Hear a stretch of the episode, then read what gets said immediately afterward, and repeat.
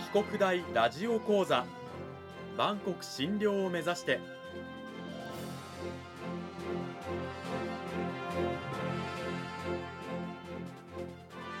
番組タイトルにある万国診療とは世界の架け橋を意味する言葉です。この番組はアジアの十字路に位置するここ沖縄にある沖縄国際大学で日々どのような研究や教育が行われているのかを発信していく番組です。案内人はラジオ沖縄アナウンサー小橋川響が務めます。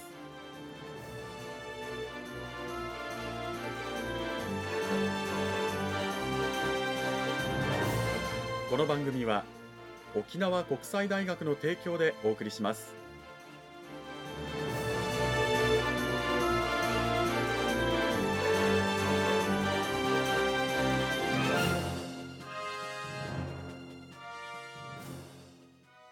沖国大ラジオ講座。今週は先週に引き続き沖縄国際大学総合文化学部人間福祉学科心理カウンセリング専攻の野村玲香先生を迎えてお送りします。野村先生今週もよろしくお願いします。よろしくお願いします。さて先週は心理学を実践で生かすという講義タイトルの中であのそもそも先生が専門とされている臨床心理学とは何かというお話をしましたが、はい、この臨床心理学はいろんな社会心理学とか発達心理学とか教育心理学とかある何々心理学をまとめて実践の場でその研究の中からどういうふうにこう問題を解決するのに活かせるかっていう、はい、まあ、いわゆる実践的な、はい、そして研究と実践が一体となった学問なんだよというお話を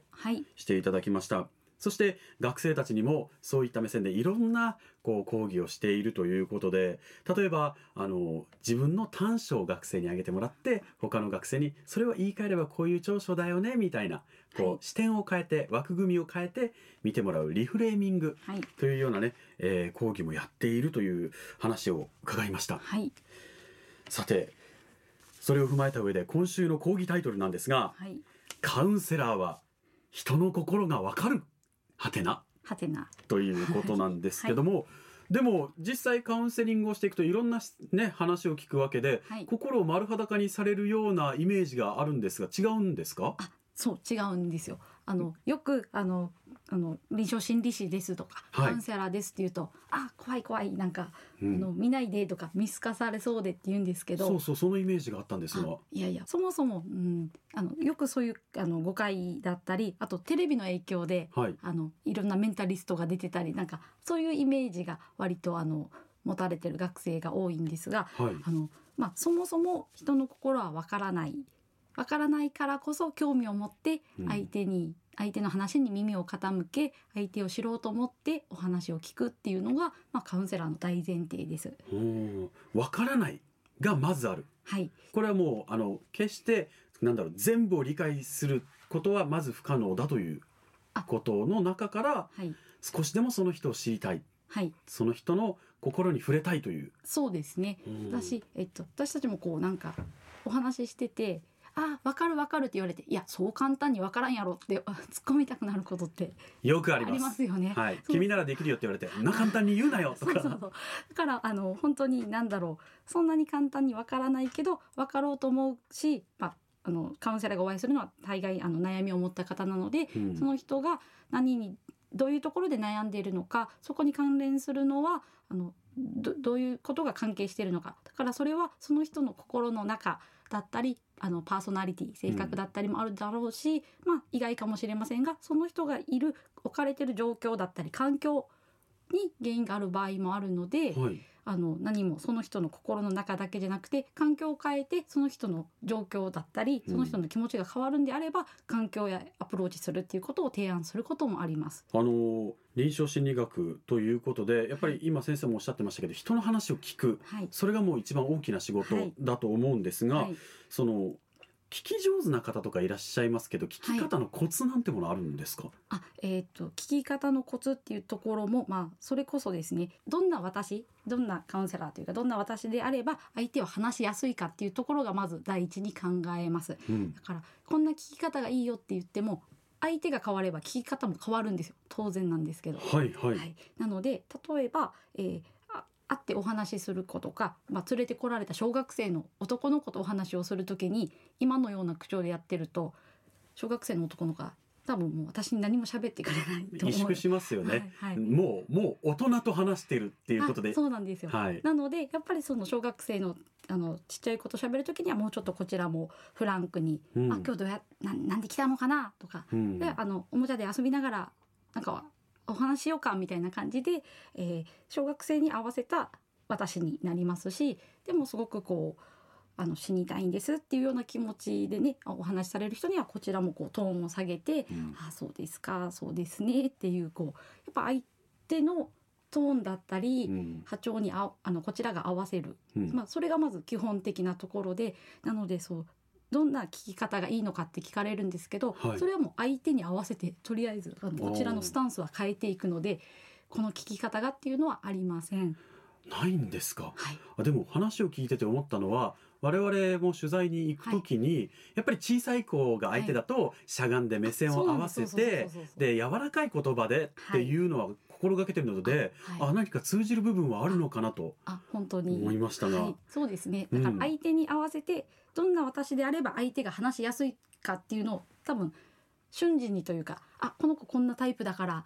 こういうふうに話した方がいいだろうなとか、うん。と逆にこうあんまりこう静かに話すと相手がこうそれこそ萎縮萎縮しちゃうような場合はあ今日どうやって来たのかなって、まあ、思春期ぐらいもそうですしもうちょっとフランクにっていうことがありますので、えーそうですね。あの相手に相手が話しやすいような私になるっていうところと、うん。ともう一個今お話ししながらあの気づいたんですけどそうは言っても、えーていうのかな。相手の話を聞く。はい。こちらからいろいろこうあれこれ質問とか、えー詮索するんじゃなくって相手の話をまあ聞きますよっていうスタンスは共通していると思います。あのうん。どの年代の人にも。うんうん。はい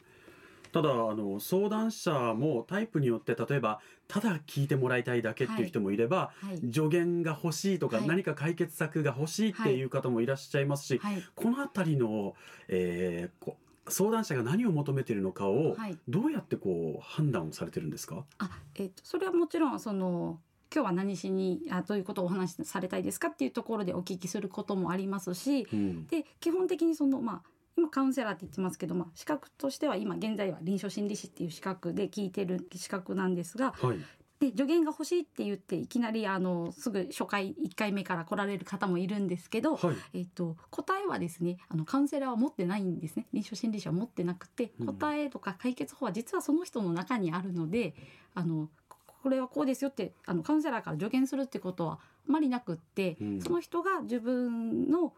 自分でこう解決できるとか回復できるようにサポートしていくのでそこはまああの割とどのタイプの人にもお話は聞くっていうのは共通してます。ででもまああのこの人がどういうタイプなのかそれこそただただ聞いてほしいのかあのアドバイスをもう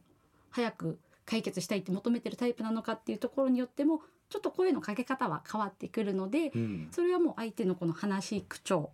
だったり表情だったり、うんこの前のめり感とか、まあ、非言語的なところはい言葉だけじゃなくてそこも全体を見てこの人となりを理解しようとするっていうところがあります。そういうのをこうで素早く見抜いてはい相手に合わせた質問とか、まあ、声かけができるのがもう臨床心理士の腕の見せ所という。はい、そうです。で、うんえっと、それもですね、あの、よくこう、心理師、臨床心理士に向いている人っているんですかとか。それはこう、なんていうのかな、持って生まれて、そういうのができるんじゃないかって、それも勘違い。あそうなんですか？よはい、カウンセラーって心が読めるのかと同じぐらい勘違いで、それはもうトレーニングでできるようになっていきます。うんはいじゃあこれはもう技術技術です。スキル。はい。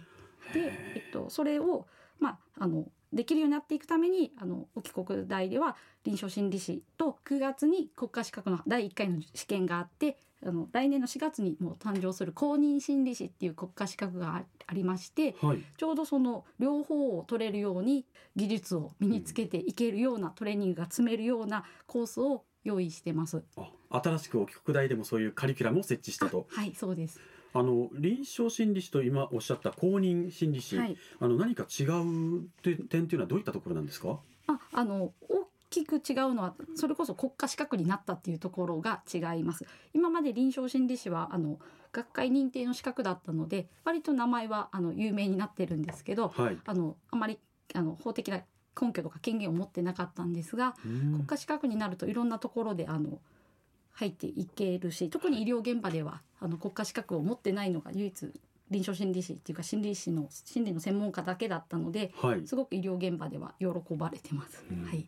その公認心理師なんですけど今月9月の試験で最初の第1回の公認心理師のが、はい。はいまあ、誕生が、はい。えーするということなんですが、はい、ということは先生もそうです。受けられるわけですよね。私たち沖国大の心理の教員もみんな受けます。じゃあもう今勉強中という感じですか？はい、もう、はい、かなり大変です。はい。でも今後はあのそれを指導しながら学生のうちに臨床心理士や公認心理師の資格が取れるようなはい。カリキュラムも組んでいくとはい。いうことですね。はい。はい。